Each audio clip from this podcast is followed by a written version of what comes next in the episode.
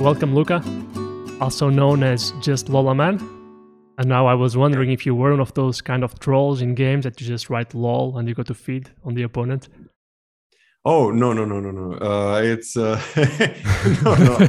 it's uh, it's more like it's not lol. It's like Lola, and well, that came from I don't know. It's like I'm what 32 now, so that was like 18 years ago probably. I heard my grandfather uh, play and sing first time and last time in my life, and he sang something about Lola. So that became my name, and uh, Lola was taken obviously. Just Lola was taken, so just Lola man it was not taken. So that's that's uh, what I am, and it kind of yeah, I started I started taking some uh, heavy medicine at one point of my life, and I my nickname became Lola on drugs, even Lola though it didn't drugs. really. That doesn't Yeah, sound very really. good. Yeah, yeah, yeah. but uh, and then I got like there was one game Crossout, I think is the name. Uh, like very aggressive. Uh, okay, so the game is you ride uh, in a car, blah blah blah. You equip it with things, and you destroy and you destroy each other, right? Uh, it's a violent game, and they banned me, the Russians. Uh, that they probably didn't understand like that drugs can be medicine. That drugs literally Yeah, mean yeah. medicine. Uh, so they banned me because of uh, the name. So I changed it to just Lola because I guess then I, I wanted to play the game. Uh, so yeah, it stuck with that it's a bit smarter or more neutral. Probably, I, I yeah, it probably wouldn't be good. Uh, I don't know how ma- how many sponsorship offers I would get. Uh, Maybe marijuana sponsorships. What what? Maybe mari- marijuana sponsorships or something like Maybe, that. but I don't smoke. I have not Oh. smoked for uh, seven years. I don't smoke. Seven- There's a guy with a cigarette on his hand.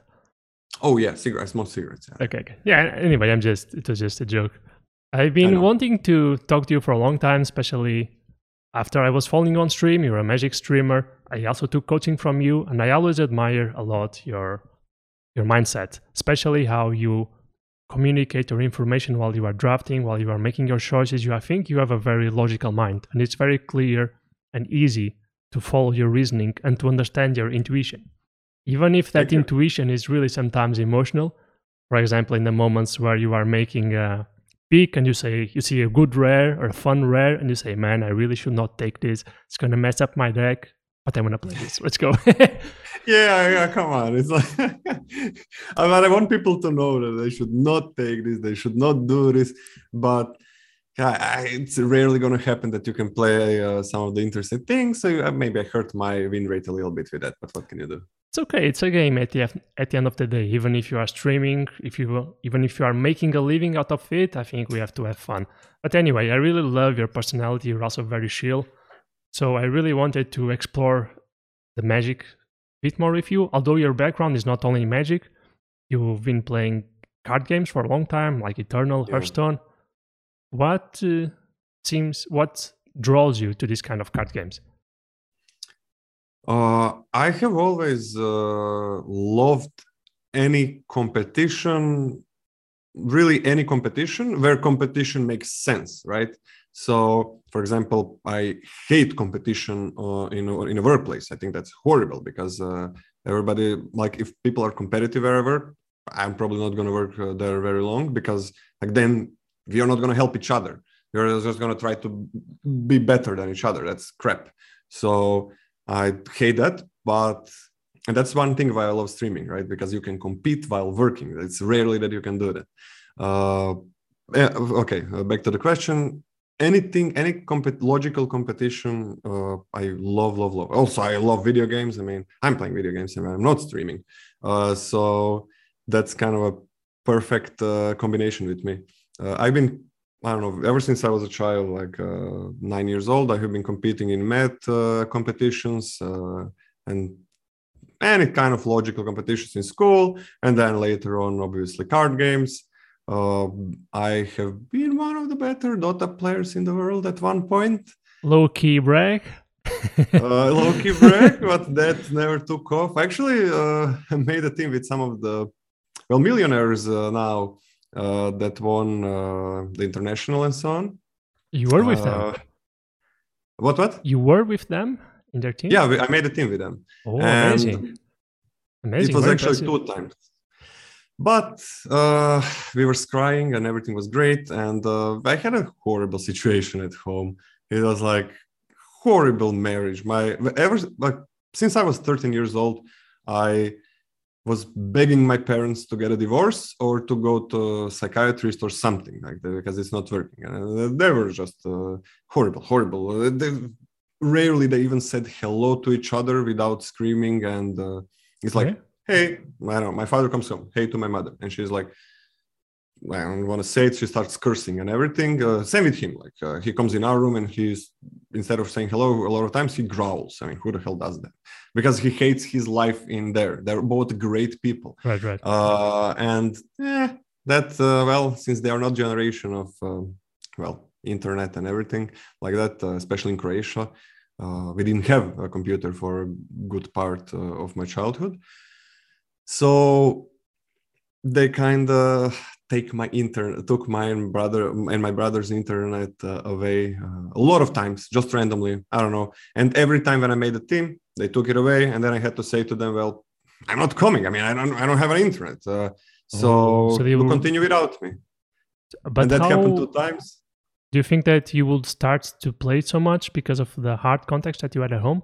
So you focused on computer games, probably. Oh, no, my father actually, uh, it was, they were great uh, when we were super young, when we were living with my grandparents. Like it was six of us. It was a very small apartment, but it was great. That was the best part of my childhood. I love my grandpa- grandparents. Uh, so they're more important to me, Mhm. well, than my parents. Hope they don't see this. Uh, I guess my grandfather will Yeah, yeah, yeah. Well, they are not year. internet people, so I think you're safe. Yeah, it, that's actually. Mm. uh, so, anyways, Yeah. So uh, when- my father got me into gaming uh, when I was uh, uh, seven years old. He bought a PlayStation One. We had that long time before we had a computer, so I don't think that was it. But later on, sure, it uh, also became something where I, where I can escape. Like I Yeah. completely escaped there. Uh, I think we so all yeah, we all do that in some way. Of course, maybe not in some extreme context, probably as you had. But I also felt that sometimes when things were rough, at least our generation, we are roughly the same age. I'm 30, you're 42. And it was a pretty easy way to get away from home, and it was Yeah. fun because our parents don't understand what you were doing, and when when we are parents, we probably understand better what our kids are doing. Oh yeah, yeah, that's true. That's true. We are gonna be the first generation that can raise children uh, with uh, internet in mind, right? our our parents couldn't do that. There's just no way. Yeah, it was Oh, too new. Anyway, so Lola was uh, Lola, sorry. so League of Legends was the first game that you played competitively. Oh, that was Dota. Dota. Oh, Dota. Sorry, Uh, sorry, Dota. Yeah. My brother actually played League of Legends. He was number one player uh, for a year or something. Wow.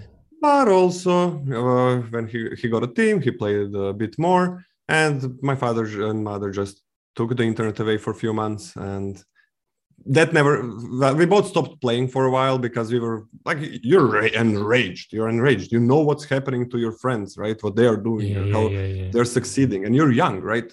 We were what, Yeah. I don't know, uh, 17, 18, 19, 20 years old. That was like 12 years ago. And being And the, yeah? No, I was saying being the top in the world or one of the best players in the world playing games, which is what a 17 year old thinks, like I'm doing nothing, I'm just enjoying and I'm the best.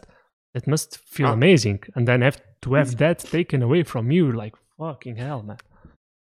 Exactly. Your ego is huge then. Like when you manage that at that uh, age, it's huge. It's horrible. Your Yeah. ego is blah, it's disgusting.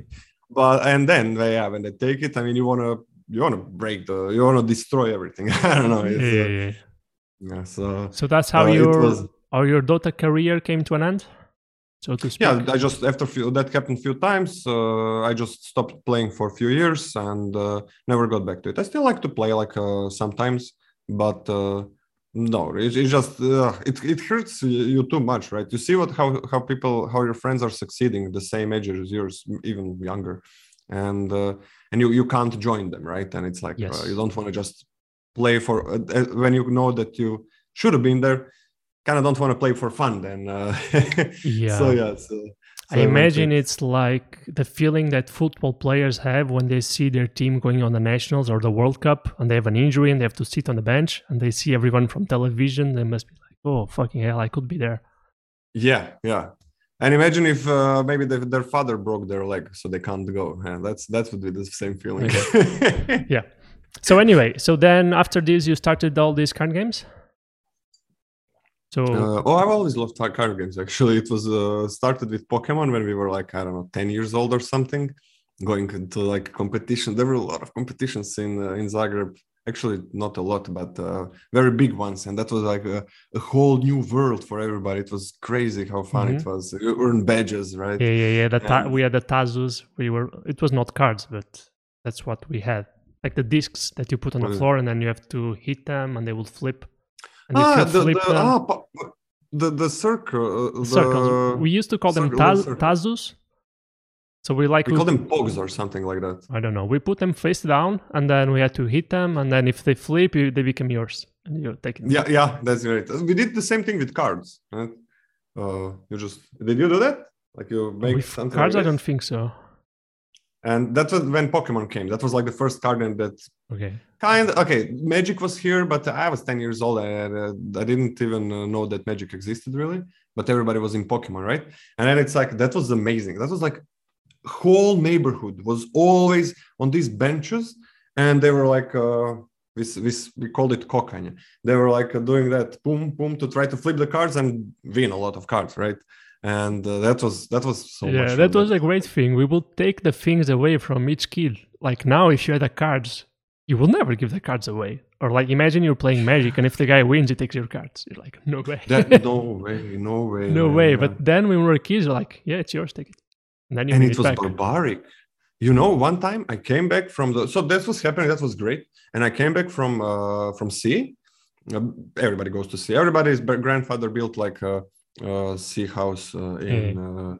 in Croatia. And when I came back, somebody yelled something like uh, okay the name we say is grabaria. Something somebody yelled that and the guy that i was competing with was like okay take the cars uh, like what are you doing? Hey what are you doing man? He's like come on it's, it's happening. Uh, what the fuck is happening? Grabaria what is that? And you know what it is? That's that's that became a normal thing to do uh, when so you're holding a lot of cards and somebody just slams them and they go flying everywhere and everybody yeah. and people start shouting and everybody like 50 children come and they're stealing them. It doesn't matter anymore if you hold them in your hands. They're stealing them from your hands. Yeah yeah Holy it's fuck, like, that's and they steal all of your cards. And that was fucked up. So yeah, I was very careful about how I hold my cards after very that. Uh, that did never happen to me, luckily, because I was uh, then I was like holding my cards like they're gold or something. It sounds like you were uh, describing, you know, when you put corn on the ground on a public square and all the pigeons come feed on the corn. Oh yeah, yeah, yeah, exactly. I imagine like the same, like, like, all the kids yeah. coming together, and the kid is crying like, no, no. of course they're crying. It's all their like they probably spent all their money on that. Yeah, that was horrible but it was normal, I guess. I, but it's a horrible thing. okay, so for how long have you been playing Magic more seriously? Seriously, okay. So first time I played Magic was when I was 11 years old, and no, wait, yeah, yeah, yeah, uh, I, something like that. Mm-hmm. And uh, I we just tried to understand the rules by reading uh, my me and my brother, but uh, we kind of like read it once and then uh, got our own rules in it was uh, like for example instant speed. Like so you have rules when you can play it. When you get the priority you can play it. But since it's instant we played it. Whoever says it first he's the one that plays the card first. Like play it now. And so yeah we did that. Uh, and really when i started playing magic uh, was uh, when arena came like something like three or four years ago. Holy, that's so very when recently. I started. Yeah that's when i really started playing. Uh, i was playing all the other card games like uh, Hearthstone Duelist, Eter- uh, Eternal. Uh, what else? Area, uh, Shadowverse. Area, yeah, Faeria, Shadowverse, Shadowverse a bit.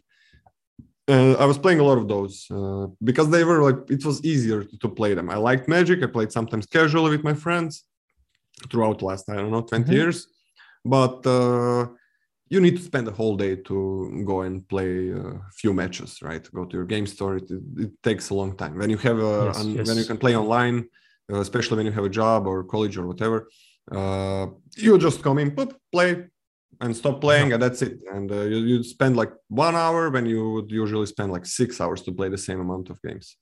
So that's why I was kind of waiting for a good platform to come up. And I really don't like MTG Online, so I was waiting Yeah. for that to play. I also feel the same. I play Magic since I was maybe five or six, since my brother was playing already and he introduced me to me. Then all my cousins Mhm. started playing, and there was a huge difference when Arena come in terms of comfort and availability.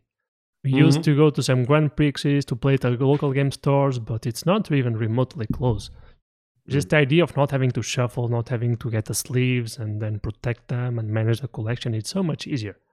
So I can see why your appeal to play Magic in the digital version is there. Yeah, yeah. It's just uh, it's it's not even close. So then, after Magic Arena came, you dropped the others because now you, f- you stream full time Magic. Yeah. Yeah, I uh, started. So I was playing Eternal right before Magic, and I'm like, "Oh, Arena. Okay, let's see how this is." And it's like, "Yeah, this is what I've been waiting for. Yeah. I've been waiting for this for so long. I don't know what the hell is wrong with Wizards. Why didn't they do it before? I think it's an accident, probably, uh, that I did it now. Because I mean, they are earning so much money from Arena, and everybody except them, I guess, knew that that was going to happen. I don't know how many people were waiting for something like Arena I uh, don't to come. I was playing Cockatrice for years before that, and it worked, but it was very surprising. There was no official big comprehensive platform. Yeah, like, uh, user friendly, right? Where yes, where it is where you don't have to click on every single thing because it's fun to do that in paper, right? And in paper you can skip a lot of things. You don't have to say every single thing in paper that you are going to do. Well, if you gotta click on that uh, on online, like nobody would even play paper if they would have to say every single small thing. no, of course thing. Not. Of course not. some things are skippable and if mtg online you gotta click on everything sure you can Yeah. pass some things and so on but it's work it's so much work to play i don't want i don't want that uh, Yeah. i still play mtg online sometimes because some sets are not on arena but still it's uh this is the f- everybody was waiting for this I'm- was Yeah, waiting for, it. for sure. Well, I- finally Then after finally it it came. after it came, what made you stick to Magic, and what makes you love Magic so much that you dropped the other games? Oh, I knew because I knew I was going to get there because it is uh, it's it's it's one of my first uh, card games that I played, even though I didn't play it uh, same as uh, other ones uh, because there was no platform, as you said. Uh, well, now I played it more than any other probably, but uh, the complexity, the complexity of the draft, uh, just the regular new sets every uh, what three months maximum. Maybe one time it was like five months with Zendikar, but every like three months or less, you get new set, you get completely new environment to play in. It's like new games come in every few months, and it's complex. And Wizards, the what the best thing about them is R and D. Like that, their design team is out of this world. They Yes. keep delivering they keep making the game much better. They don't it's in a lot of other card games it's like oh let's make this have 10 more attack and 10 more defense and 10 more life. Next year well this has 50 more attack and 50 more defense. Wow. and that's it that's what i do. Like uh, a lot of card games uh, do that. And this is this has people talk about the power creep right? That's uh, called something that increases over time and you notice that. And i remember i noticed that a lot. I took a break i think it was around torment or onslaught. I don't know if you remember these editions back in the day. And then i came later like in dominaria and the difference was huge. Oh yeah that's And you have, Uh, like, that the- is, the like, that classical power rate is example. and you have but the the thing is Yeah. in the last let's say five years uh, in i'm talking about limited like draft right? Where, where you don't construct the deck out of everything Mm-hmm. where you just uh, uh, get cards from packs uh, and pick them and then make the deck out of what you got. Uh, there in the last five years or something the power creep is not huge. Like creatures do not have higher stats. Maybe like such a small amount that it's not noticeable. They have more text they are more complex there are more synergies. That's what's happening. It's not like oh this is just uh, this uh, old this creature for five ago is not playable uh, it would be horrible now Probably not, uh, because the stats are very, very similar. So Yeah, the power creep is like, the complexity is there in terms of the abilities and interactions they have with each other. I Yeah. also noticed And they are- a lot. and they are just raising the complexity Yeah. all the time. Like The cool uh, thing is that-. The cool thing is that every set they introduce a new mechanic. So not only Few new they- mechanics. two, Few, few. They, they introduce a few new things, at least from my perspective. I think there's always one keyword ability that is new. Okay, Yeah. maybe keyword, sure. like yeah like uh, exalted or things like this these kind of Yeah, pro- key, probably. exalted channel maybe the sagas flipping that kind of stuff Yeah, I didn't even know that, but I know that there's uh, uh, in every set that that there are a lot of new things. Maybe they don't call them like, oh, this is the keyword. or Oh, okay, there are a lot of new things that you need to l- relearn, think about again. Like the skill ceiling is so high. If you stop improving, you're just you're you're not gonna be good anymore. That, that's that's what it is, and that's beautiful. is it higher than other games or also don't the other games also put out new content on a frequent basis like Hearthstone I imagine that it has a few sets coming every now and then or In, expansions in I what don't know car, what card game did you say? for instance in Hearthstone don't they have some expansions coming from time to time that renew the game I, I never played it so I really don't know I played a ton of cards, Hearthstone, uh, and it's well in Hearthstone. Usually, what what changes is the power creep, and it's the power creep. It's it's, it's not the complexity of arena. Dra- draft is called arena. There, it's not a complexity. It is the power creep. Now the cards are stronger than before, and that's about it. You do not have to think much. Uh, you do not have to learn anything new. You're just okay. Oh, Well, these are stronger. I'm gonna pick the strongest cards. Uh, not much synergy is happening. Uh, also, you're not drafting against players anywhere else uh, that I know. Pro, maybe Hex or something, but anywhere, anything that I played, you do not draft against players.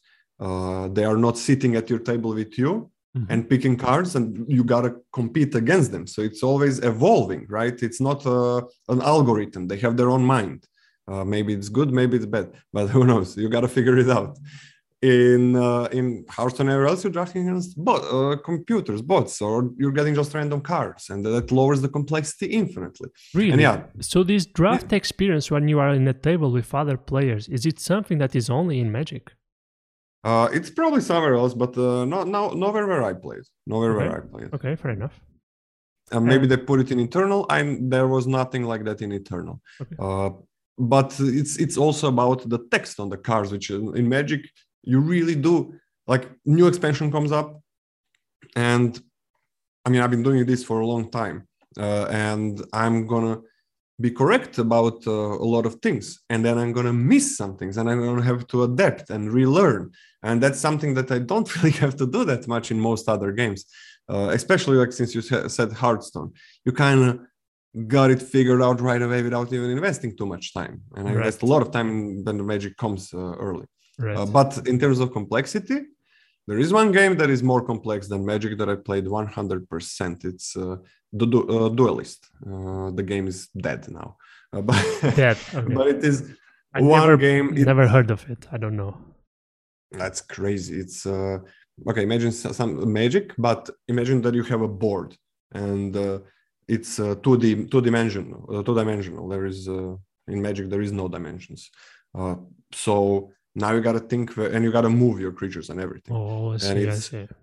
It is so that's a game where you're always gonna do a mistake, like a, sh- a shit ton of mistakes every single turn. Uh, and you can be the best player in the world. I, ha- I had one of the best results in the world uh, in all of those games, and I was doing mistakes constantly, and it's a great feeling because everybody's doing it. Because the game is too complex, you do not have time to think. You have a good amount of time, but not enough to get make the perfect turn because the options are infinite. What you can do, but the game is dead. So yeah.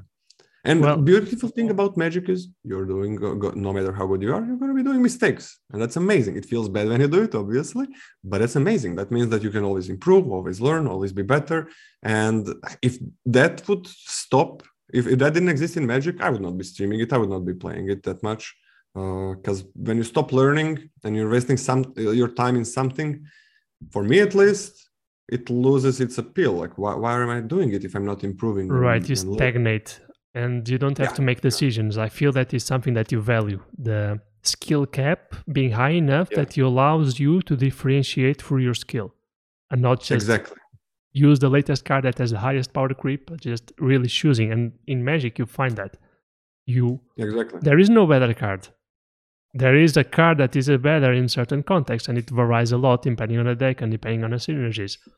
That's also something that I feel a lot that is valuable in limited. So, for those that maybe don't know, limited is this draft environment where you pick the, the packs and then you make the deck based on the packs, on the cards that you choose. And in constructed, it's a bit soft. You have the same deck all the time. You already know that. You probably net deck, you follow the meta, and in limited, there's no this concept of net decking. So you have to adjust. Is this what you value a lot, limited? This flexibility, since you only play limited. You don't really touch constructed. You have probably a proud bronze four every season. Yeah, I have. Uh, oh, I, I I always love constructed when I come. Okay, when I come to a new game or when I come back to uh, a game. I mean, the only game I came back to is Magic, but uh, yeah, I'll, I'm like, ooh, constructed is so much fun. everything is nice, and then you realize uh, there is in high level constructed there is almost no skill, and that's funny there is almost no skill. Everybody knows exactly what's in the opposing deck, even when the decks are not uh, open, even when the deck lists are not open. yeah, yeah. You know exactly what's in your deck. Uh, your difference between your deck and, and the other decks of the same type are going to be like one card maybe you put in, and it's basically the same as the other. Uh, so you played uh, the matchup a billion times. Nobody's going to do a mistake. Usually it's going to be decided by luck and there is always a luck factor in uh, card games. In limited there are so many decisions to make all the time uh, that uh, luck is always a factor. That's why you're not going to have 90 plus percent win rate constantly. It is not like uh, fps or, or something like R- rts or something like that where you have full control. Uh, Mhm. but in limited on when i'm talking about really high level there are still a ton of decisions. Like there are a lot of things uh, not maybe okay maybe not a lot but there are okay number of things where the best limited players do not agree on for a long time. And then a new set comes and they do not agree on things again even when the set is figured out. Uh, and that's beautiful. That and they are all of them are having the best results in the world right? And they don't agree on things. Yes. It is it's like- fascinating in a way, the, the variability in interpretation of the set. And that variability is also coming from the randomness of the packs that you open. So even if you know all the theory and you open something completely wrong to your expectations, you need to navigate through that. you need to adapt you constantly need to adapt Yeah. yes But we'll probably go there uh, soon about the drafting and maybe some tips. I just wanted to first um, put the sets that we have now in perspective. So the current set is Neo, Neon Dynasty, and the previous set, yeah, that was Crimson Vow. And we actually had the coaching for Crimson Vow. And at the time, Mhm. I really wanted to talk to you since it was the first set that I started drafting in in Arena. So it's these two that I know the best. And I feel that they are very different from each other. Me, in my ignorance, I thought drafting was kind of much the same. You kind of know the baselines, you learn the specifics of a set. But what I am learning is that, as you were talking earlier, the diversity is huge. You cannot stagnate, you need to constantly improve. And Vow, Crimson, Crimson Vow was a really different set. It was what you call a Prince format, correct? yes Would you like to explain what's a Prince format? Uh, so there are cards of uh, common, uncommon, and uh, rare, mythic, rare. Let's just call them rares. Uh, common, uncommon, you're going to see a lot of them. Rares, very rare. You're to see one per pack that you open. And usually, rares are either horrible or normal or better and much better than the uh, commons and uncommons. And the problem begins, well, with Crimson Vow, uh, a Prince format uh, where in a prince format you have a huge percentage of rares which are amazing which are crazy powerful not even close to commons and uncommons.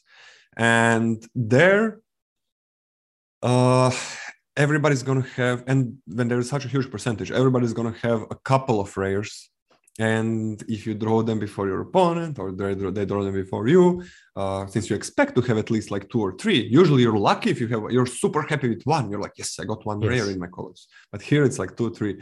And uh, they're going to have an upper hand. So there is a bit more variance in uh, if you're going to win or not. And th- there is a skill to drafting uh, prince formats. I mean i have uh, my win rate is not different in a prince format than in other ones. Uh, maybe I usually get a bit higher win rate when the more complex and balanced the format is because you can adapt more. You can uh, the skill healing is ceiling mm-hmm. is higher. Yes, uh, but it, it's not a big difference in that.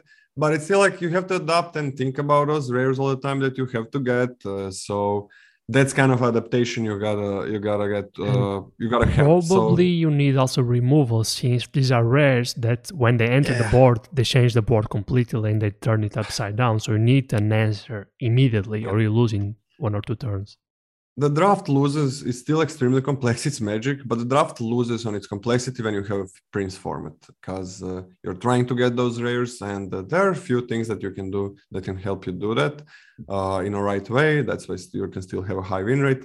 But uh, it does lose a complexity. Like usually you don't want to think about what rare you're going to open too much. You want to you maybe want to be open to having it or playing it in your deck somehow but uh, your draft should be revolved about uh, around like 99% of the cards that you get which are common and uncommon yes, yes. and uh, that's where it should that's where the strength should lie so if you if you're drafting really well uh, you're going to have much higher uh, upper hand uh, than all of well most of your opponents because uh, they're not going to have few random rares that are just going to win them the game. Right. So, but even in Prince formats, I believe that you need some flexibility because mm. rares work in a positive or a negative way in the sense that you're making a good deck and then on pack three you open a bomb. And you have a decision to make. Will i shift my deck to accommodate this bomb or will i continue to build consistency? And sometimes i noticed a lot that some players destroy the deck in trying to force a rare into them. Yeah so it's like a bait and sometimes. Exactly. Yeah you need to be open to getting the rare you can't be like i'm gonna get uh, the i'm gonna play every single rare and bomb that i get. Uh, you can't yeah. do that. Then you end up with a five color uh, yeah. deck. That that I actually i never i didn't think about it too much. Like that that could be or i completely forgot about it. It was a long time ago. But that could could be the reason why high, high win rates are still very possible because people are going to get a lot of amazing cards but a lot of them are not amazing enough to uh, completely ruin your deck just to play them uh, a few times. So yeah, I guess yeah, that's that's true. Yeah, but still, Do... much more interesting to play this format. Where yeah, I was gonna ask that. You seems that you like Neo more, since it has you... it is so complex. It has so much interaction between the commons and uncommons, all the syner- yeah. synergies. It's very very complex. In my small samples of two sets, I feel this is far more complex than VOW. It's not even close. I agree. Not even close. How do you compare it to the previous sets that you drafted? I, uh, in terms of how much uh, I like it. Yeah, how much fun it is, how much complex you feel it is, how difficult. best format that I have ever played. For real, best yeah. ever. Best ever. Uh, close with Kaldheim. Kaldheim was also the main reasons for both Kaldheim and this set Neo why I hold, hold them so highly. First thing, uh, balance. Balance, balance, balance. It's extremely balanced. You can go in so many different directions and still uh, have a, uh, incredibly good results. Like uh, you do not need to uh, like narrow down your choices to maybe a couple of different decks you're playing. You can play basically anything and it can work. And that doesn't mean that you just don't care. You pick anything is going to be good. No, that means that you got to get into you. You have so many ways to get into the right deck, uh, into the, depending on what everybody else is doing around you, depending yes, on what yes, you're yes. opening and so on. Second thing, I don't know if that's second or first, but uh, in terms of how important it is to me, complexity. Both of those sets, Kaldheim and Neo, are extremely complex. Like you do not have many obvious picks. Um, it's you gotta think about them uh, there are always choices. Like even when there is okay, you're, you're extremely happy taking one card, but there might be like two cards in the in the pack that you're considering because they could lead you into another uh, direction which uh, could be pretty good. And then you can switch back maybe in both of those sets. You can switch around what you're doing completely trash your first few picks and it's gonna be fine if you know what you're doing again. But uh, and yeah that's uh, that's beautiful. And all both of those combined make it for extremely high skill ceiling. And since the set begins and until the set uh, set is you're done with the mm-hmm. set uh, you're constantly improving and uh, it kind of feels like you could play more. Uh, the new set is coming in one month, and I'm pretty sure in one month I will be fine with this set staying. But again, I'm always more happy about uh, drafting a new set and uh, learning again. So, Sometimes yeah. it gets old and people get, I would not say addicted. I don't, this is somehow the Portuguese word, but they go down the path that they know that works already and they stop being creative. Let's say that in the beginning, probably auras or sagas were not very valuable, and then people realize how good sagas are, and maybe then they just start to tunnel vision on sagas and lose other interactions. What is sagas? Sagas, the sagas, the like you have chapter one, chapter f- two, then chapter three, it flips. Ah, the sagas. Okay, it's okay. Sagas, right? Okay, yeah, yeah. I, I heard something completely different. okay, sorry if I was not clear. But yeah, in the beginning, I believe that the sagas were underrated, and now perhaps they are. I over- underrated them. I underrated them as well. Oh, yeah, it was a lot of the things are going to be underrated in the beginning of the set. It's going to be. Uh, you're probably going to have good results in the beginning if you're a good player, right? But if if you look at what and it's important to have a good start right it's not like oh even though you don't agree with your decisions uh, in the first week of the set, you had probably better decisions than almost everybody yeah, else yeah, if yeah. you're having that results, right? So it's fine, but um, in complex format like this, uh, after a few weeks, it is gonna change a lot to uh, to what you're doing, right? So in uh, this and uh, how you're picking. So in this complex format where you have so many options, in which you don't really have to commit to the options either, you can have one color in mind, you take three or four cards, and then you see another color is open, and you can change and you can make it work if you pick the right pieces. In this kind of easily changing environment, what do you think that are the main priorities or the main characteristics that a good drafter should have? In in a complex uh, format like this? In this case, in let's say specifically in, in Neo. Okay, you gotta be. Huh okay, first, it's always fundamentals that are applicable to literally any set that you're ever going to draft, right? You got to get the fundamentals down. Uh, that's nice, maybe on a core set or some simple set to get those down. Without that, like you, you're not going to do well anywhere, and especially not in a complex formats, right? Uh, I notice that some of my students that don't have a very well developed fundamentals, just basics of magic drafting and basics, some basic principles uh, they doesn't matter how they start, but at one point they start struggling a lot in complex sets. Uh, same for any set, but, but in complex sets because you have so many things to, to think uh, about. Like this set has every card has I don't know a small uh, like five para- paragraphs of text. It's crazy how much text it is. Yeah. And then it is if you don't have the fundamentals down, it, it is very easy to get lost in synergies and everything. Like oh this card works with that one. This oh my god all these cards work so well. Maybe they are interesting and they do work so well but the core of your deck uh, can be very horrible if you're only thinking about synergies right? You that's why the fundamentals are the first thing. What are and, the uh, fundamentals uh, that you are referring to specifically? oh well, that, there are too many. Like uh, on a basic but, level, like overview only, just to know what you are talking about. Okay, uh, what I'm talking about here, uh, like for example, for Neo, like the stat lines that you would expect for certain uh, mana uh, mana value, right? Stat lines for like one, two, three, four, five. Uh, what do you expect on a base of the card? And that's like there's too many to mention but that's one example right? And then then you can develop like your opinion okay this is great card with uh, it has great synergy with another. But okay do are do, do, do those cards pass the vanilla test? Are they do, are they fine on their own? Uh, like you can't just uh, build a deck around uh, some crazy things that you're doing if every, every consistent deck is gonna crush you. Like that's one of the things. Right. and then uh, when do you play tricks in your deck? Uh, when do you uh, when do you want to stop drafting removal for example when you have enough when something else is maybe more important? And things like these that are not too exciting but like it's much more interesting to think about all the crazy things that your deck is doing.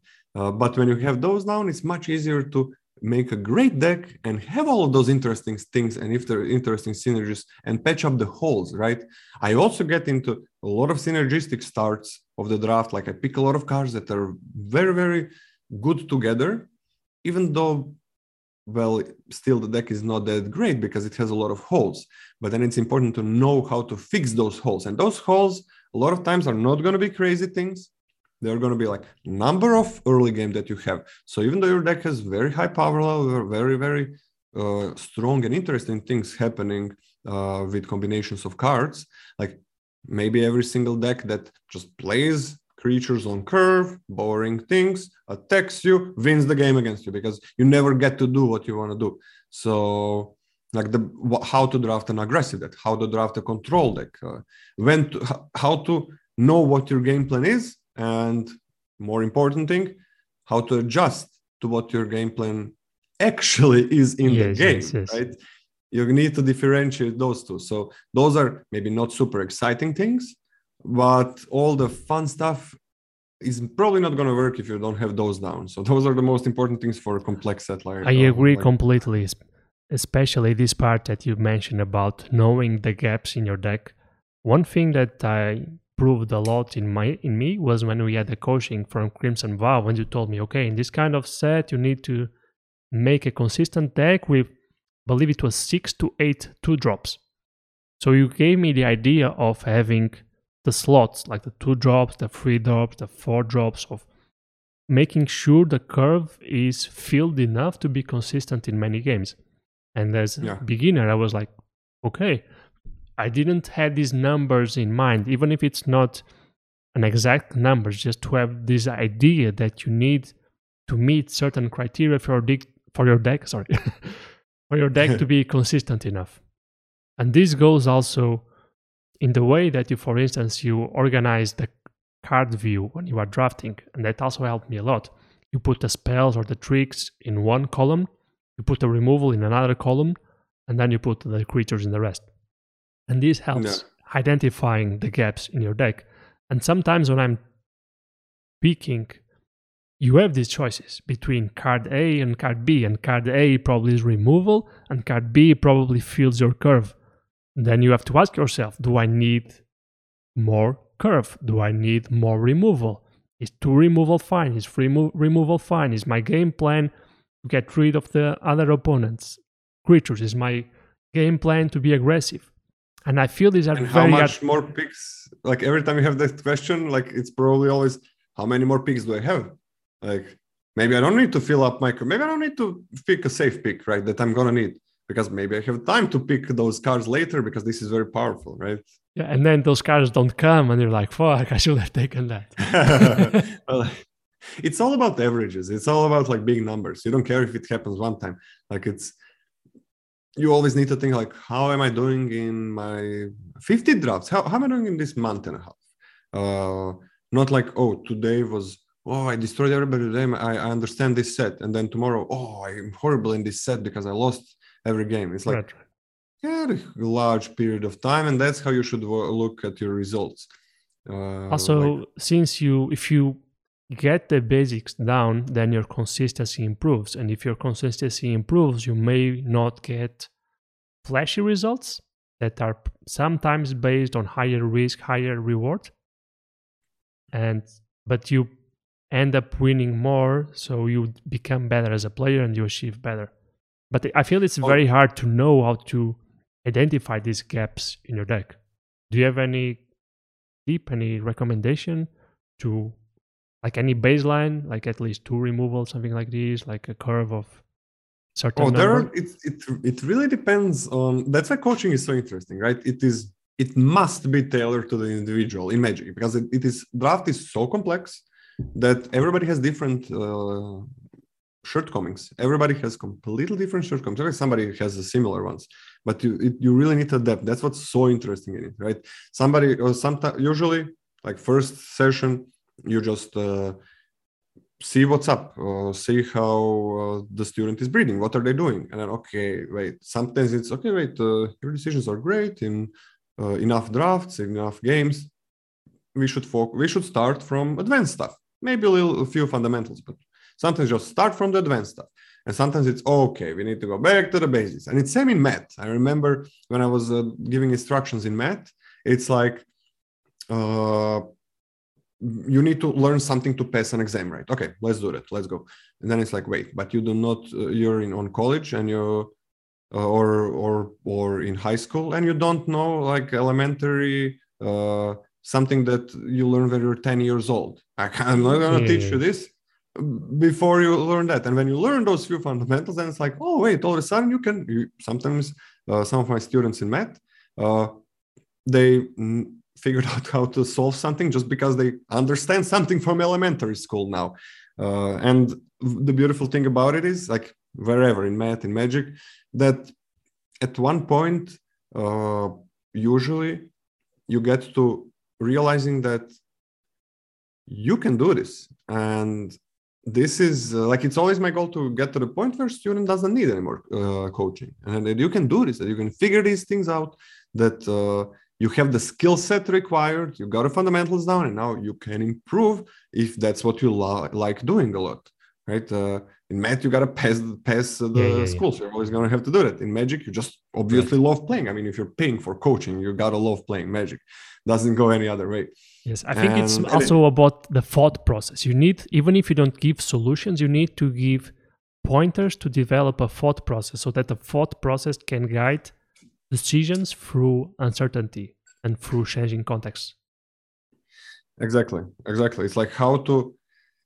I like to. some- Uh, this is what I'm doing doing in the last few months. Like I like to end the coaching with the main things to focus on while playing, like the main things uh, to look at and the main questions to ask yourself.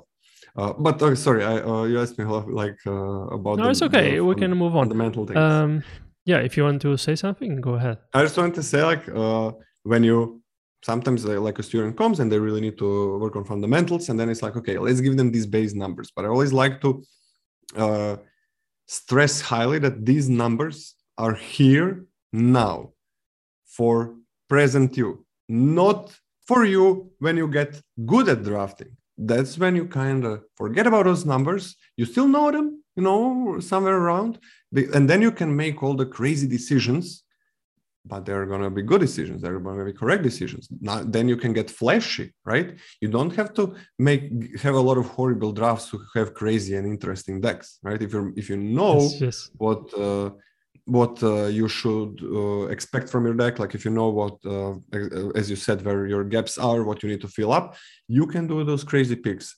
And that's that's the great thing when you when in coaching when i can get to uh, with a student that started with some very very uh, bad fundamentals where i can get to those very advanced uh, topics and when they they are ready to start uh, implementing them in draft right uh, if you if you start with advanced things when somebody doesn't have fundamentals Yeah. they're just going to be completely How lost do you uh, know how to identify the gaps? Is it intuition only? Is it something that you only learn by experience, by trial and error? I don't know. i've always liked uh, giving instructions, uh, so I have just always liked it. And uh, I mean, when you're good at something, you see, and when you're, when you're doing it a lot, applying it a lot, you can usually easily see like what problems, uh, especially the biggest problems, other people have. Like sometimes I'm gonna completely ignore some problem uh, if it's too complex when there is a fundamental problem lying there and i'm not even going Right. to even touch on it to not confuse the student uh, you know i don't think anybody's stupid but it's the same thing in math like uh, teachers in croatia are horrible in math horrible abysmal they get paid nothing and they have I mean, why would you improve? You they get horrible pays, and you you can. I don't know what you uh, like. There is almost almost anything pays better than being a teacher mm-hmm. uh, in Croatia. It's not only in Croatia. And here in Portugal as well, it's very low paid, and then to have to travel a lot. So people that are there, are really for passion only. But yeah, sorry, I interrupted you. And no, no, no, no problem, no problem. But uh, I, uh, I expect I didn't know that it's the same thing in Portugal. That's like for me, the teachers in schools are more important than doctors, like uh, for, for as a profession uh, and my father works in medicine so but uh, still i think that that's like if you they are raising uh, the children right and they're if they're shit they're, they're gonna they're spending so much time mm-hmm. there the, the, children are gonna get some shit habits. And in math like uh, what I, what I wanted to talk about is uh, people uh, the teachers just give you the extremely complex uh, like example exercise? Exercises like extremely complex. Luckily our my me and my brother were probably from my mother were born with we kind of just understand always understood everything uh, about math uh, without really learning it. And that's completely lucky. And then you see like everybody thinks they're horrible at math horrible i don't know what this is not for me because they get to such a complex things. Nobody teaches them basics. And when they like uh, a lot of my friends i give instruction to instructions to and i, I teach them basics and they they, they understand uh, complex things because you can't do that. And uh, unfortunately that's a situation. And until the pay gets higher teachers are going to be shit in croatia. So and but these, yeah i feel the same. In portugal i was always very bad at math. I think in part because i don't have a brain for math. I know I have a brain that understands literature better, but I eh, I went through exactly what you were saying. My math teacher during high school mostly she will will just go to the billboard, this is the exercise. Now we have 10 minutes to give the solution. You just try to write it down as soon as possible just to not miss anything and then you go home and maybe you think about it. Maybe not. And so we probably like just gonna cheat or something. Yeah, but I was still bad anyway. So this ah, was uh, to you, context. No, nobody's bad at math. Nobody in the world is better at math. Some people are better, sure, but nobody's bad at math. There is not a single student, no matter what I thought about themselves, like they got worse. They, they were always going to this like uh, they get like what, what's the grade? Here we have from one to five, and you have one, you cannot pass. And basically everybody was one that I had, and they nobody, none of them were bad at math. None of them. So they were the had always the worst results. None of them were bad at math they just didn't they just had horrible teachers and they just kind of thought it's too much you're such a sweet guy you're not bad it's just other people are better than you it's a very nice no, way to no. put it. I'm telling you if you're bad at math then you're bad at life and nobody is bad at math. What? Nobody in the world. Maybe you don't understand anything but that's because nobody taught it to you in the normal way. It's it's true. I have never met a person that was bad at math no matter how bad uh, their results were before. Everybody understands it when like fundamentals are not hard, but you, I mean, on, at 13, 14, 15 years, are you going to sit down and like learn all the fundamentals in math when, when the teacher gives you that kind of exam and look, it looks like, oh my God, what is this? Nobody's going to do that. Yeah. Like, uh, it's, so I'm telling you, nobody in the world is better yeah. There's no way. Maybe if we will talk a bit more, you will change your mind. Because I feel I'm really bad. I, like no I feel way. my brain twists when I try to find to understand something. I know everybody feels like that. Everybody feels like that. Okay. Everybody so, that uh, that that uh, I had, every one of my friends felt like that. It's so, but intuition in limited is not a math problem. There is math, of course. There's the famous sentence: "Math is for, is for blockers." But when you but when you are choosing, okay, should I take removal? Should I take a two mana creature? Should I take a six mana creature? Isn't it intuition like feeling? It's logic. Logic. It's plain logic. Logic assumes knowledge, what you need, right? True. That's what I want to get. But knowledge of what you need comes from experience. Well, same like everything else. Yeah, experience. Uh, maybe you're just good at it, but uh, the draft is so complex that no matter how good you are at it, if you if you're not putting time in it, you're not going to be good at it. right, Maybe right. better than some uh, somebody else, but you're not going to get to be really good because it's too complex uh, to not be constantly in it, especially when every new set comes like every couple of months, and still perform at uh, at the top. Uh, you just nobody is gonna. People are gonna be maybe naturally better at it, uh, but if you don't put the time, no. Right, and uh, in general terms, since it is so adapting and so dependent on the context, I think that you probably cannot be more specific than these fundamentals that you mentioned, like control your curve, curve, get enough removal, make sure you have a game plan, but you cannot really tell which game plan, or you cannot really tell how to fill the curve specifically. Like five of these, six of these. Since that depends on your strategy, depends on the synergies, depends on the colors, maybe on your game plan. It is so. If I would give that kind of advice, like uh, just in general, like uh, the numbers of some, like the base and fundamental numbers of some things, they really, it depends on whose ears it would fall upon. Because for some people, that would be helpful. And for some people, it would hurt them because maybe they're past that, right? Those fundamentals, you need to evolve past them. You, if you stay on, on that, you're not going to have good results.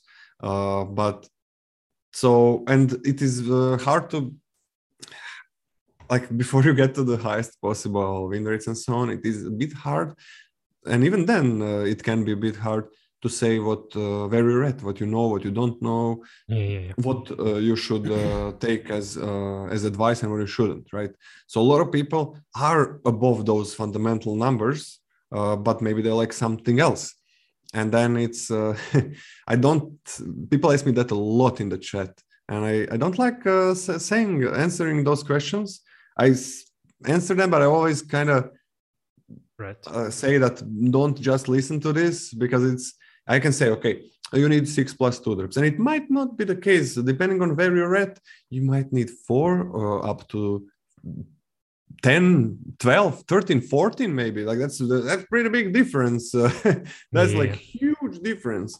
Uh, and really like it, that's why the when you're kind of coaching somebody you need to have an individualistic approach because everybody lacks different things. And it's it's i have a lot of students now and it's completely different uh, what what everybody what, what one person needs another doesn't. Like there's a student that has better winner than the other one but some of the things that this one is very good at the other one isn't. So it's it's very very very different it's just too complex uh, yes. of uh, a topic to have like just base thing it makes sense and if you would give some numbers some people would probably cling to those numbers and stop seeing the context and stop gaining perspective yeah. yeah.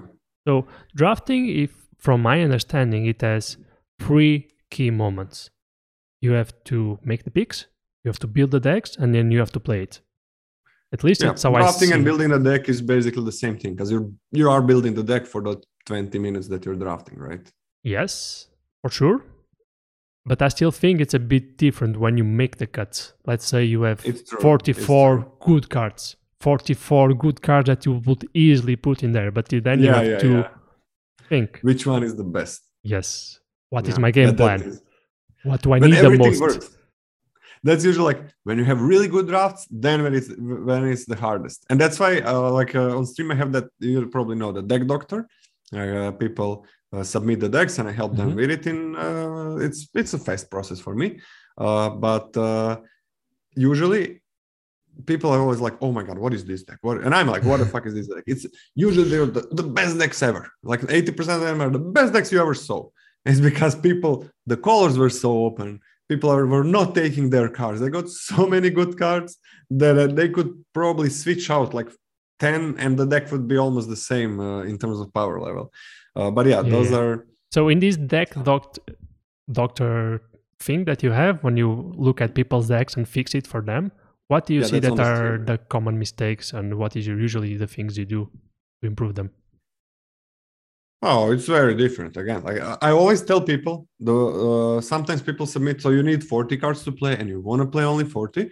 Um, I mean, almost everybody knows that uh, because is there's a highest chance for you to draw the best cards in your deck, right? If you play 40, you're probably the deck is probably not all the same, exactly the same car, uh, power level of cards.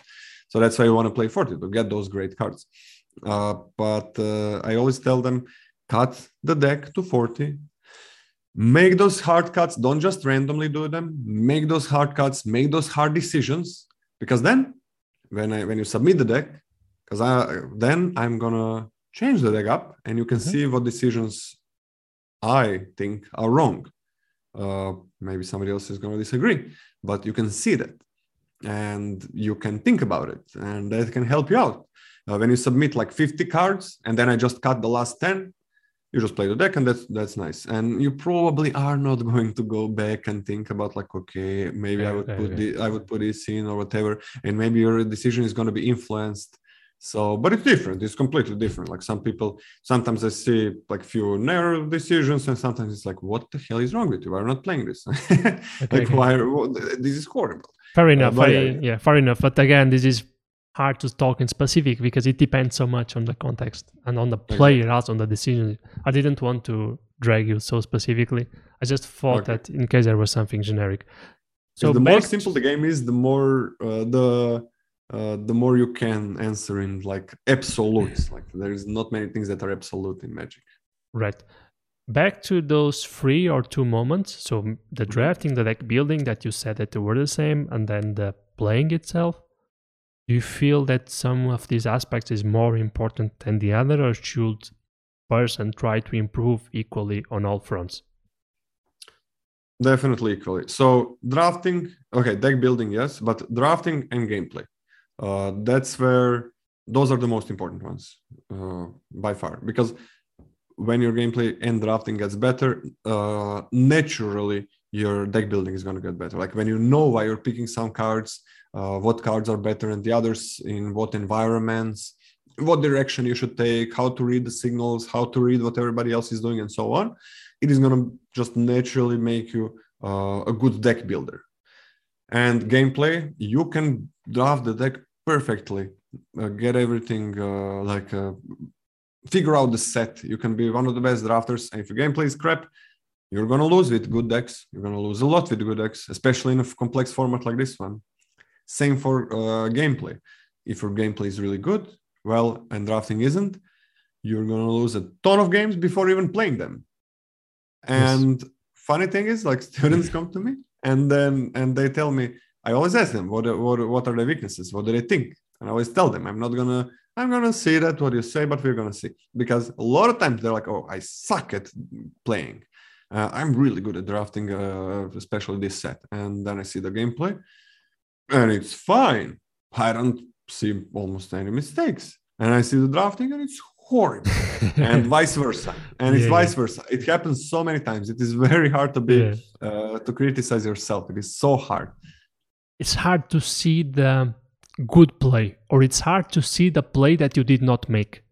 I get this a lot when I'm watching your streams, and sometimes I pause and I go like, "What would I do in this situation?"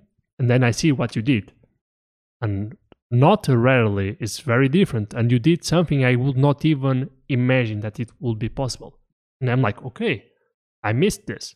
I should have done this. And then i think okay when i'm playing alone when i don't have this solution that is your stream in a way how would i make this choice would i make this error and then you improve from there from opening up your no, perspective there's so many ways to improve there's like so so many ways to improve uh, and so many resources everywhere about magic it's like 30, 30 years old game, something like that.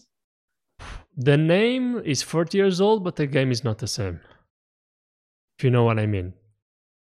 So the title Aha, is you... the same, but the game is very different from what it was 40 years ago. Okay, yeah, that's true. So I mean, yeah, I guess. But the game is different, like from uh, a few months ago when it was a different set that you drafted. Uh, yes, yes, for sure. Yeah but the fundamentals are uh, in draft are very similar it's uh, just uh, sure maybe a little bit of rule changes but uh, yeah what did you think about these guys that say beforehand they start drafting they go okay i'm gonna draft a samurai deck and then they force it every set not every set sorry they force it every draft during the set So they have a predefined idea before they open something, and they just take the picks to fill the deck, regardless of the table and regardless of what they open. You think this is a good approach? Sometimes yes, it's uh, in best of one. So best of one arena is the only format of Magic in the world that has a hidden algorithm that is gonna do some things uh, that are not completely random to your draws. Um, it's gonna the most important thing is gonna give you free lands and so you can play your stuff and more more more often than not it is also to get you your curve easier. Your one to three creatures.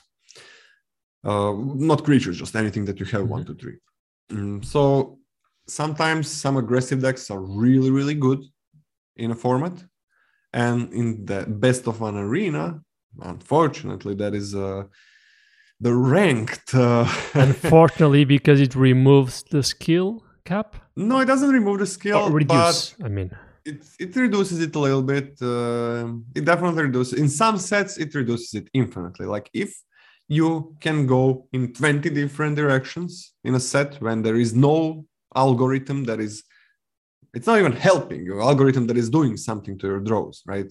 If it's same for everybody it's not helping anybody except maybe people that know about it and people and not helping the ones that don't. Right, right. uh, that's actually true. But but uh, yeah uh, if you always go in the same direction like there are some sets where i just played a single single deck every single time i get the best card in the in the format.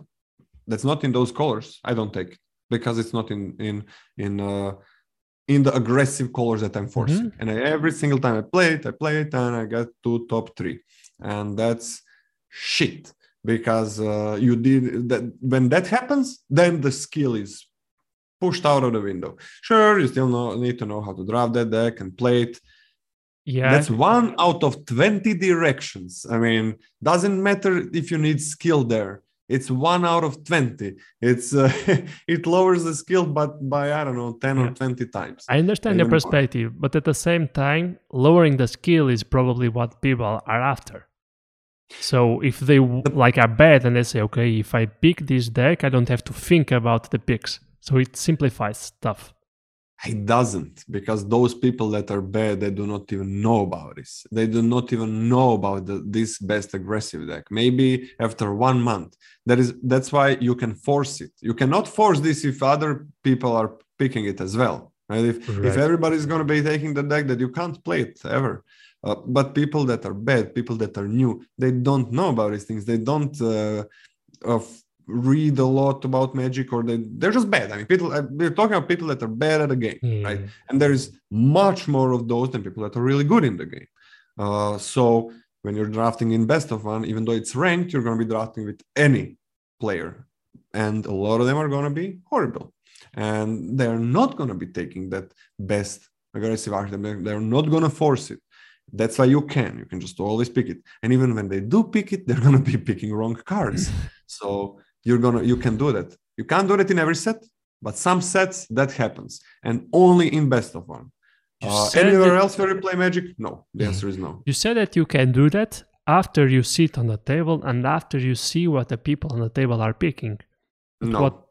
No. So just to make sure, are we talking defining the deck before you sit on the table, saying before you play the draft, I'm gonna do this. Okay. Yes. From my perspective, I understand in the sense that it simplifies, but in the other hand, it also seems to take some fun away from drafting. So you're Of kind of playing constructed in a way. and You're not adjusting, you're not getting different tags, you're not trying different synergies. Probably gets a bit boring. when that happens, it's not like constructed. It's more like you're playing one of the worst draft sets ever made. Even though it's probably it may it may it's maybe great, but because when that happens in best of one arena, you're playing like it's like the design team made a horrible mistake, even though they didn't. The algorithm is a horrible mistake, and you're just drafting one color pair as if everything else sucks. And it doesn't but with the algorithm it does. And uh, you can almost do that in this set. Yes. luckily you don't have to Uh, like uh, you can draft the black red aggression every single time, and you could for a while. Uh, but luckily, you do not have to do that. You can go uh, in so many other directions, and uh, that's just luck because you can't really make a set and think about everything uh, constructed limited and then also think about limited with the algorithm like no there is nobody in the world that can uh, Okay, uh, yeah. Fair that enough. can uh, think that much no no no human Fair enough. I have another example for you. Something I noticed, some decisions that players sometimes need to make, and it's very interesting during the picks. Let's say that uh, you open pack one, pick one, and there's one really good blue rare, and there's many white good cards. So in this case, you have two options. You take the blue and wheel nothing, and probably um, and probably don't know what your next picks will be, or you start with white and maybe see, okay, this guy will be blue. I will have white open, and I maybe I will some cards. Do you usually think much about this, like which other which cards will influence other players to go in this direction? So I will go in the other direction to have an open line um okay how much better is the best white card than that blue card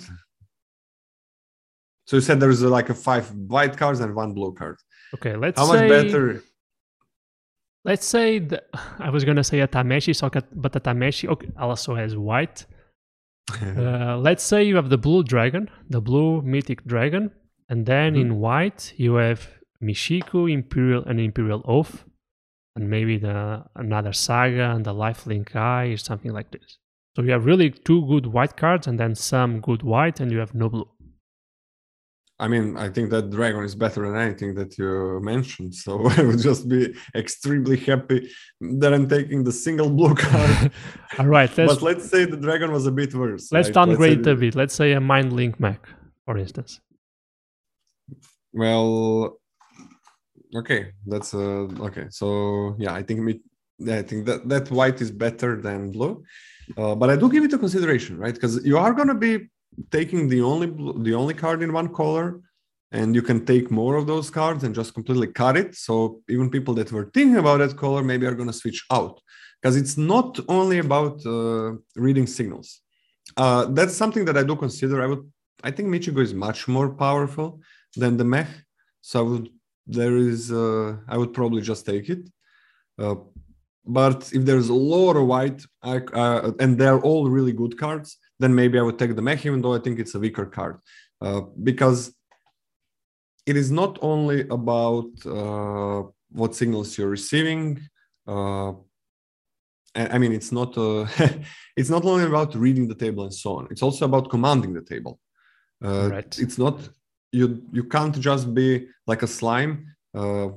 And I don't think bad things about slimes. Like that's one of my favorite anime. Uh, one of the slime ones. So you you need to like take uh, how do you say that with, for the horse? How do you say that? The reins, like the Reins, reins, yeah. yes. You need to take the reins in your hands sometimes. You can't just be, okay, I'm going to adapt and I'm going to be so good at adapting because you're going to be, then you're going to be like, adapt, adapt. That's called drafting the hard way. And I that's very important to have in your repertoire as well. But then you're going to be constantly adapting. And then a lot of times it's going to be like, oh, but I tried everything uh, to find the open lane, but, and I felt like this is open, but in the end it wasn't. Uh, and then I kind of, everything got messed up because I was adapting, even though if you're great at it, that's not the only thing that you should be doing uh, because well you might be reading things but maybe everybody took few colors like rarely is gonna there is gonna be one or two colors that are not getting taken like why would on pack one probably it's not like everybody's gonna say no i'm not black for example some people are gonna be Yes. black there are eight people there are five colors and everybody has at least two colors in their decks some uh, maybe one. Sometimes I find myself saying this. Let's say that you take the blue card in this scenario and you pass four or three really good white cards. Yeah. Second, second pick, more three really good white cards, or at least one really good white card. And then third pick, you'll get another good white card. At this moment, you think, okay, should I really go white because the guy after me is already white for sure. I passed him so good cards. and there's like four people that got good white cards right But then you have this choice. Should I start investing in this color that seems open, even though there's another guy already, or more Yeah, than one really guy de- taking it? It's a tough choice.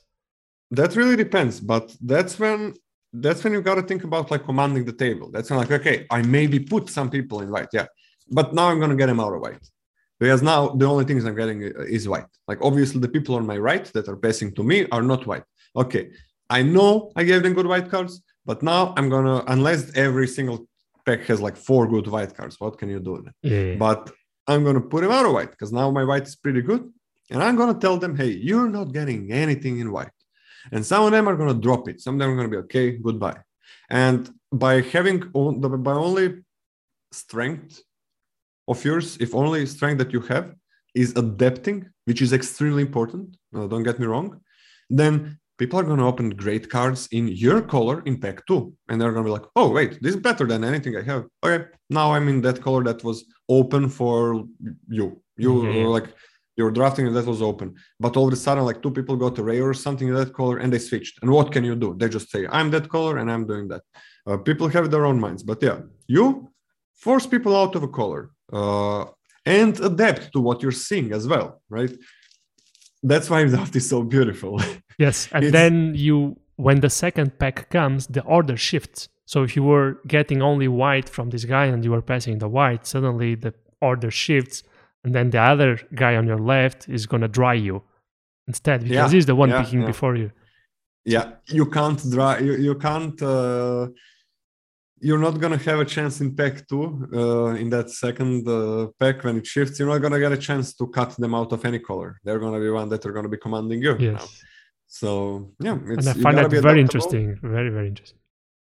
but you gotta you gotta have both of those like command the table sometimes and sometimes adapt to what everybody else is doing most of the times use the boat use the boat to your advantage and in the end at one point you got to make a decision you got to be like okay i know at least one of my colors at least 10 of my cards that i'm playing. I know that and that's what i'm going to do and nothing can change uh, what i'm doing.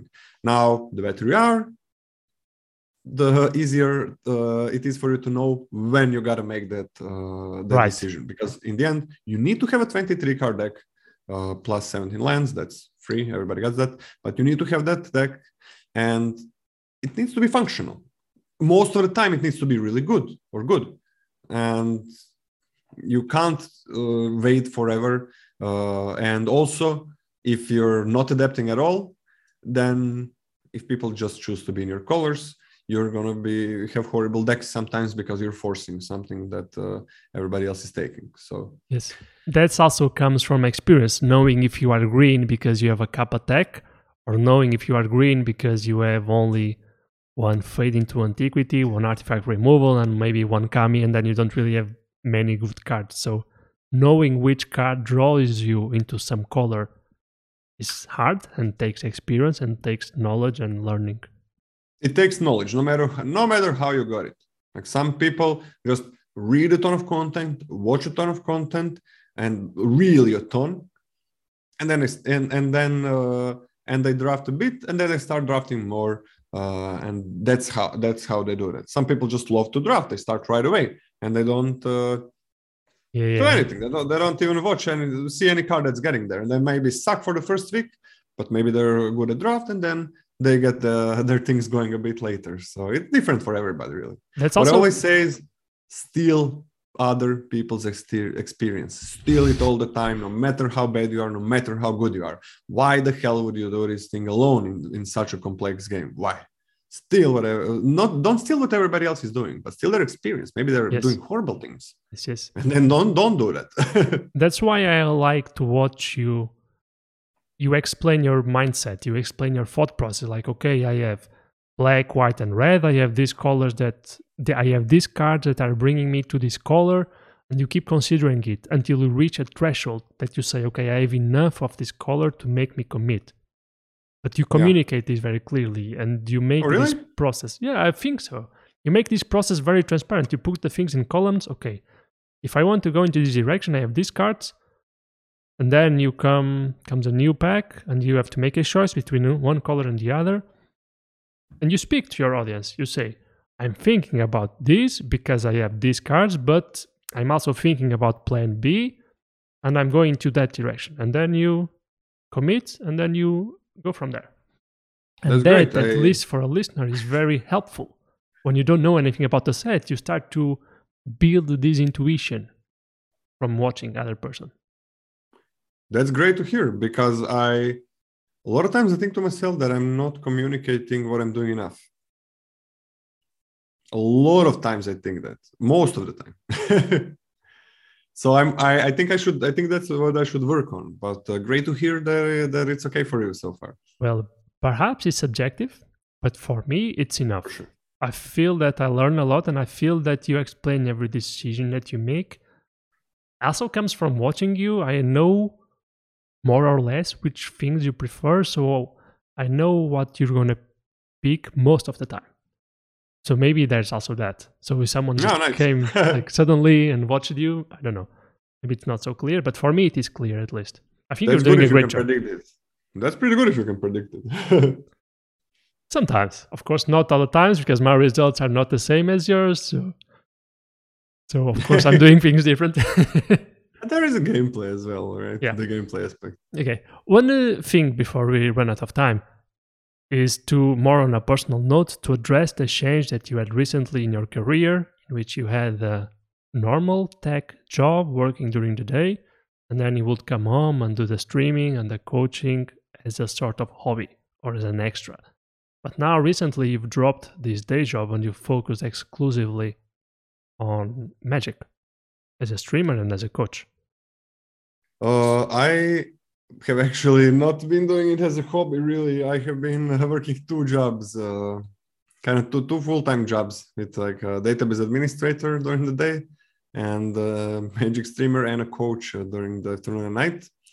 So I didn't have a life really. Uh, so I knew I needed to change something at one point.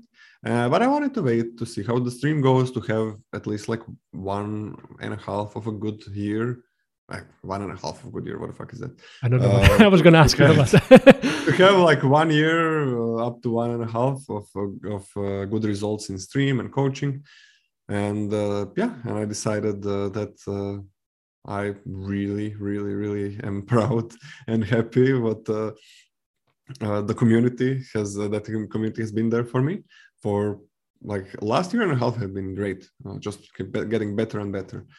And uh, yeah, now uh, I had to make a change. Uh, it was one or the other. Um, my girlfriend, uh, Eva, thank to God, she stayed with me. I don't know if I would stay with uh, anybody if, uh, if they had two jobs. Uh, and I we, we had almost it no must be rough, together. like having no time to go out, no time to walk, no time to just Okay. chat and talk about your problems, maybe, or talk about your joys. yeah, Must be tough. almost no time at all. And then if I even if I socialize a little bit during any week, then we have literally no time. Like it's Yes. almost nothing.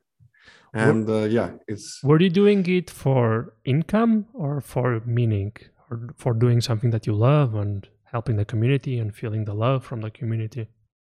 what what part what job? In this case, accumulating streaming and coaching on top of your normal job. All right, so I accident I accidentally started streaming. I just wanted to make a stream for like few people, like five, because I was uh, uh, in the official Discord channel for MTG. I was uh, helping a lot of people for free, uh, just to draft better, because the advice that was given there by most people with huge confidence was horrible. They were horrible players. They were abysmal Yeah, and the Rigas were amazing. They were like the best. Uh, all I don't can not uh, count a number of times that myself and other people that are actually good at the game. When they give advice, they would get uh, shat upon. They would get shouted and uh, cursed and so on. It's crazy. It's crazy. Oh, And then I started giving these private, free private lessons, right? And I'm like, okay, there's too many of you. I like to play a lot. I also have a job. Uh, I have no time for all of you. Uh, I'm gonna make a stream, and then like few of you can come, and it's gonna be like nobody knew about it except them, right? Uh, because it that was not public. It was just completely Mhm. private. Yeah. Uh, and I didn't announce anywhere that I'm helping anybody, right? And I uh, was thinking about like maybe two hours a week just for them to help them with a set and so on. That's it. And uh, I made a first stream. Yeah, those five people came, uh, talked a bit, la la, la, ended the stream. That's good. And uh, next day, I uh, announced on Reddit that uh, my win rate, what my win rate is, that was like three years ago, and uh, that I'm infinite, that I don't have to pay to play the game, that I'm getting our gems. Uh, and if they want to come, they can come. And there was a lot of people who came. more more viewers than I have now. Whoa, for real? When you were beginning? the second day of the of the stream. Okay, okay. And, They were uh, let's check this. most of them came to tell me that I'm full of shit. oh, the haters, man. there was like 400 people average or something like that. 400 people. Uh, and now, for context, you're getting like 200 views per day? Uh, it's okay. Uh, live views. Live views. Like a con- um, average, like uh, Average, what, yeah, yeah, average. It's it really depends. I don't know what. It's like 200 is normal, and then it can go uh, higher than that. Uh, It's uh, I didn't. I had kind of my sleeping schedule got a bit messed up in the last week. Uh, I drank a sleep, sleeping pill, and for some reason, I fell. as- I never drank a sleeping pill. Uh, I drank it once. Uh, I don't know, seven years ago. But uh, I drank it here. Just eh, let's go to sleep, and that's it. I fell asleep after 7 a.m. I don't remember Oh the last time I went to sleep after 7 a.m. It's like it had an opposite effect. The maybe the problem was because I was so excited that I took the sleeping pill. I was so excited, like, oh my god, it's so cool. And uh, and then I just didn't. And then last week has been fucked up. Like in the morning, the first few, the first minute while I'm still in the bed, I'm a different person. I have it's I, like a demon comes into me. It is. I'm gonna think about every. If I didn't sleep my beauty sleep enough hours, I'm gonna think about anything to, that can uh, avoid waking up. But yes, two, no, yesterday, yesterday, my girlfriend told me uh, two days ago actually uh, that uh, there is some good alarms uh, that can help me with that. Like because in the last week I couldn't fucking get uh, my sleeping schedule in order. I started the stream way too late, and that sucks. So, would you just Uh, sleep forever and able to wake up? Uh, I know I slept normal, like eight hours, but uh, Yeah. I, I always went to sleep too late, right? What I but it's like if I go to sleep at five or seven a.m., it's eight hours is uh, it's, yeah, it's yeah, a yeah, yeah. It fucks up your day for sure.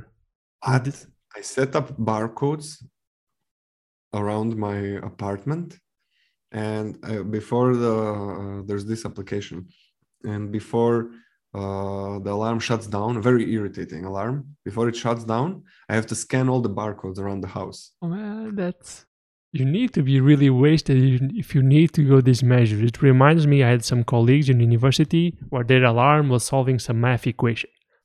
Their brain is still half asleep, and we have to solve the math equation for it to yeah, shut down. that was not be enough because then I would be still in bed. I would solve it and I would sleep more. But to get to that Yeah. point, you need to be really desperate if you really need this kind of signals. Man, this is the best thing, one of the best things that happened in my life. This alarm. I'm not even kidding. I am, I'm so happy. I'm so happy. I'm like ecstatic about it. It's, it's the best thing because I, I don't care. I know whatever that happens, I'm gonna wake up on time every single time. And when I do that, like that demonic my me, it, it's it's done. It's gone. It's gone because I'm no longer in bed. Uh, I am. Uh, I did had to walk around the house and scan the barcode, and it doesn't always scan them at the first Uh, try. yeah, yeah. It's fucking perfect. I So imagine wake you like half asleep through the house with your phone in your hand, like eyes half closed, looking at the walls, scanning the stuff. Then Yes, yes. wake up, and now it's me Again. I mean, if I, if I go to Demon bed is gone. normally, I'm gonna wake up normally. But uh, when I don't, like it happens to everybody. You don't uh, go to bed normally, and then you still wake up because you're a normal person. You sleep for less than you usually sleep, less than what you need, but you wake up and you do things uh, that you need to do. Well, this makes me do that, so that's perfect. Right, right. Uh, anyways, yeah, Yeah, do. that Uh, stream. Uh, It was that- just that- asking, like, okay, so now when you got back to only streaming and only coaching, Sorry, yeah. yeah, it was a long way, no problem.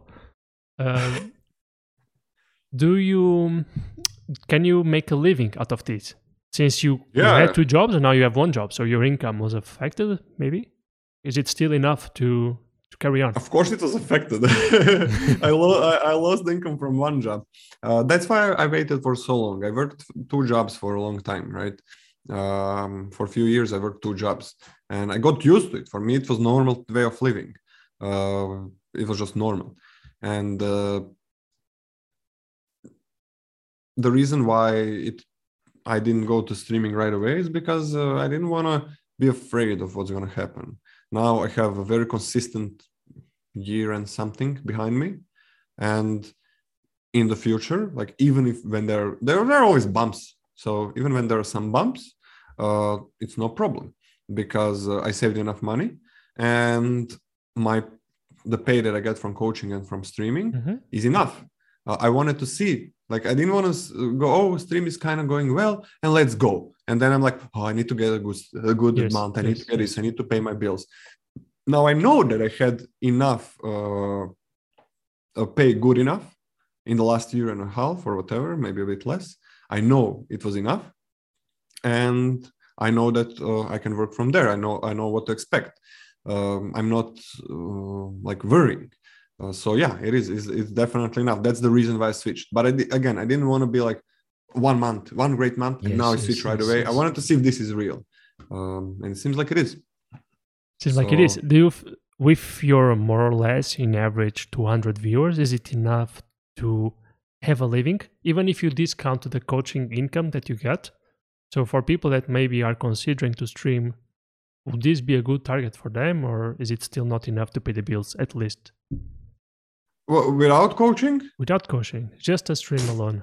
I I earn jack shit from streaming. okay, that was I was wondering.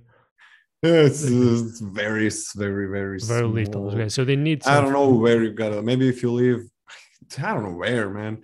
It's uh, it's super small amount. Right. Uh, but but there is also one thing. I don't know why. I don't. Uh, I don't uh, worry about that. Uh, I have one of the lowest subscription numbers that I saw uh, with uh, the same amount of viewers as, as some other streamers. Like uh, I have right now, okay, I completely switched my streaming time, right? Uh, that's one yes. thing that I did uh, because I want to have a life now. Mm-hmm. And I'm streaming, I'm ending the stream somewhere where I usually started it before. So, so more during the day and not, so you're streaming during the day and finishing I'm streaming during the yeah morning and day for me and you before i stream during afternoon and night right so that's a difference but uh, my subs- subscribers now are like 114 so that's what i have right now and that's some some average that i had ever since i switched. Nice. Before it was like from 150 up to 300 but mm, a lot of other uh, streamers that i know so maybe you're in maybe my maybe my data is uh, uh, wrong because a lot of them have a lot higher subscription numbers to the stream right? So, and a lot more donations uh, i'm not sure what affects that but uh, i think the schedule make a big difference since you would assume that most people who watch streams are people who also work not only teenagers so if people are also working they have more free time in the evening and in the late a lot of people afternoon. Watch streams. A lot of people were. Uh, I have um, when I switched. Like, okay, last week was a bit weird. Like uh, when I switched, it was like that morning. It was from 200 up to 400. That was uh, the average viewer count. Now with like last two weeks, uh, we had Eva and I. You know, like Eva and I had. I think I told mm-hmm, like some mm-hmm. really bad things happen in life. So I was a little bit inconsistent. So the viewer, viewership dropped a little bit. Uh, but my numbers were better and I still had a lower subscription. I think it's going to take a little bit to um, for for well um, new people that yeah, yeah. maybe are coming in the stream and so on to adjust. But I'm talking about before when I was streaming yeah. in the afternoon. Uh, when I had less viewers, I had more subscribers because I, that was consistent i was consistently streaming at that hour for a long time so people knew what to expect also now that I, it's yeah it's predictable and probably but people it's still subscribe those numbers okay but those numbers are nothing compared to the streamers uh, that have the same viewership as i uh, a lot of them maybe some people have a lot lower numbers but uh, yeah uh, so maybe you can uh, I know some people. I'm not going to mention them. Some of my friends that that are streaming. Uh, they have the same viewer numbers, but uh, or lower or much lower Mhm. viewer numbers, but a lot more subscribers, and uh, they can make a living just out of that. Um, Yeah. I kind of rely on coaching and on some sponsorship deals. Uh, I don't have a lot of those uh, to to get enough money. Mostly on coaching. uh, what I far. wanted to get is how do you feel that is hard to start streaming? In terms of content creation, it's usually the 0.001% that make it. People like to watch the best. And you can argue that for yourself. You consistently reach the top ranking. You sometimes it's number one, even as you did recently in the Neo. And you go infinite, and not many people do. So, mo- what I was wanting to know is do you think that this transition that you made to full-time content creator to full-time coach were you privileged in a way to make it or do you encourage other people to try to find their passions and try to help others doing what they love It depends on. Uh, there are a few things. Like it depends on what your selling point is. My selling point is uh, always have the best results in the world, um, and that's that's uh, how I kind of promote myself. which by But, definition uh, is very narrow very very few people can boast that Exactly. Very few people can do that. Now there are a lot of people who stream that are have some other selling points that are uh, maybe much better entertainers than I am. Uh, what they have uh, maybe some knowledge about a lot more about editing and things like that, so they can make their stream uh, very special. Right. Uh, but one thing is 100% true unless you're extremely lucky or I don't know, some kind of a, a genius or whatever, and then you just start streaming and bam, you're a star or whatever. Um, I think my stream is still uh, small. I would like to grow at least double the size uh, in the next few years. Um, that would be cool. Yeah, I but uh, that's, that's kind of my goal. Uh, to get first step, like to get to 500 average. That that's normal. Uh, but yeah, uh, one thing for sure, unless you're like uh, as I said, very lucky or some kind of a I don't know that's perfect for you or whatever. I don't know. Usually it's luck that you just start and you Mhm. get a good uh, start and you do it. Uh, it's uh, you need to put a lot of work uh, without expecting anything. Like the first year, year and a half, I was not getting any money, nothing. I was uh, having almost a full time job uh, without uh, anything. So that's a lot of time spent for literally no income. And you got to prepare to do that. You got to prepare to, to put in the time, to be consistent, and not expect anything. Uh, so you better find something you love yes. doing because you're not you're probably not going to be gaining anything. Because uh, for example okay just Loloman. my, my name is Luka Mandic. Who the fuck cares about Luka Mandic like a, a magic streamer? Like, who the fuck cares Yeah, about yeah, him? yeah. nobody. Nobody knows about him. I just started playing magic competitively um what three four years ago. You gotta make consistently be making a name for yourself like uh, Yeah. and again doesn't have to be best results in the world. You can just be a great entertainer and that can be enough. Uh, and the for me like competition that start yeah competition is brutal also. There's so many people doing the same thing already. yeah, yeah there's a lot of people doing it hard. and yeah it's most of them stop doing it uh, at one point so uh, after a year or two and because they're not prepared to spend time and not get uh, any income from it but uh, remember when i told you there was like such a huge amount of people that came?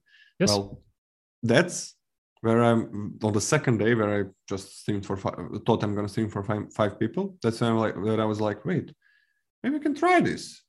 The problem that i had then was i had such a horrible uh, mic that every time i left or said something with maybe a little bit of uh, air coming Mhm. out the microphone was exploding it was hurtful to the ears yeah yeah and people were like, "What the fuck is this?" They were like uh, screaming in the chat, like, "This- "That guy I can't keep my headphones on," and I didn't know that because I was on Discord talking with that mic, and Discord has some drivers that make your sound Oh, I uh, much see, better. So it was good for my friends on Discord, I but on see, stream. I listened to it and I was like, my God, I, Yeah. I'm, I'm lucky that anybody stayed.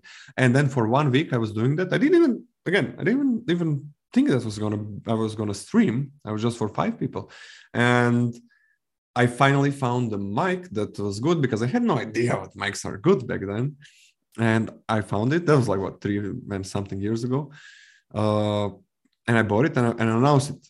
And uh, the, my viewers dropped obviously because I know that if I heard a streamer like that, I would never, I, I would ban him from ever showing up uh, in my recommendations. Yeah, yeah. That's the and thing. Like announced... competition is brutal, and the guys that stick with you, they really liked you to put up with the technical oh. shit, which I understand. I feel the same when I listen to my recordings, when I listen to my video. I'm like, who the fuck? Like, I will not watch this shit. And you see all no, these no, good no. producers. No. Because you see the professional ones, and it's like super crystal clear image, super nice sound, and then you go to some scrub that is just doing this in his house.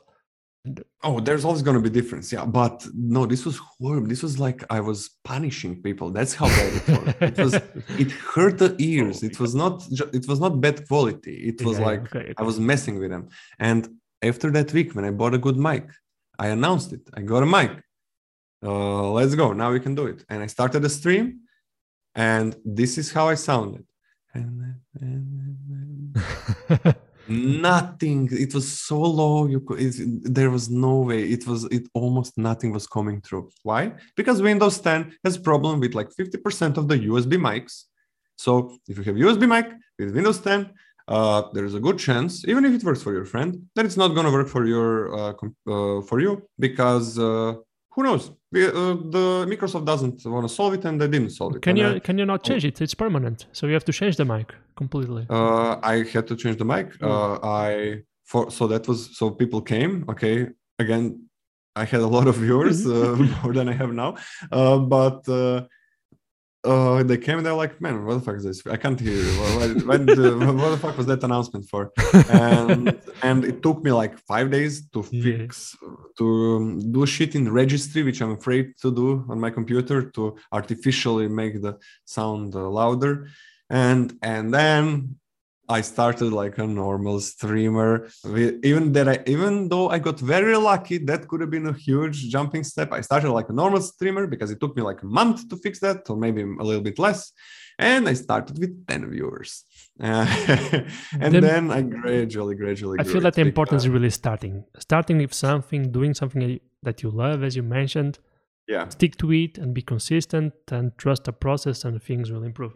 So I hope that this podcast and this conversation also helps you achieve your goal of increasing your viewership, maybe doubling it next year. I appreciate a lot the time that you gave me. It was really awesome to talk to you. And I encourage people that are listening to follow you. Do you want to leave your Twitch and your Metafy where people can get coaching from you? Thanks. If you're where can they reach you? Coaching? What, yes, what? where can they reach you for the stream or for coaching? Yeah, just Twitch, just Lawman. It's a Metafy, just Lawman for my coaching. Uh, or just contact me anywhere if you're interested in coaching. I mean, for watching, you can come watch, say hello if you're coming from this stream, from the podcast. Uh, if you want to talk about coaching, we can just talk. You never have to take it. It can be just a conversation. So whatever. Uh, and thanks, man. Uh, this was a lot of fun. yeah, it was a lot of fun. And good luck for the best of drafts, for the rest of the set, and best all of the best to you. Thanks, and sorry for I uh, sorry for jumping from topic to topic when you ask me something. No, it's problem. It's part of the fun. Well, bye everyone. Okay. Bye bye.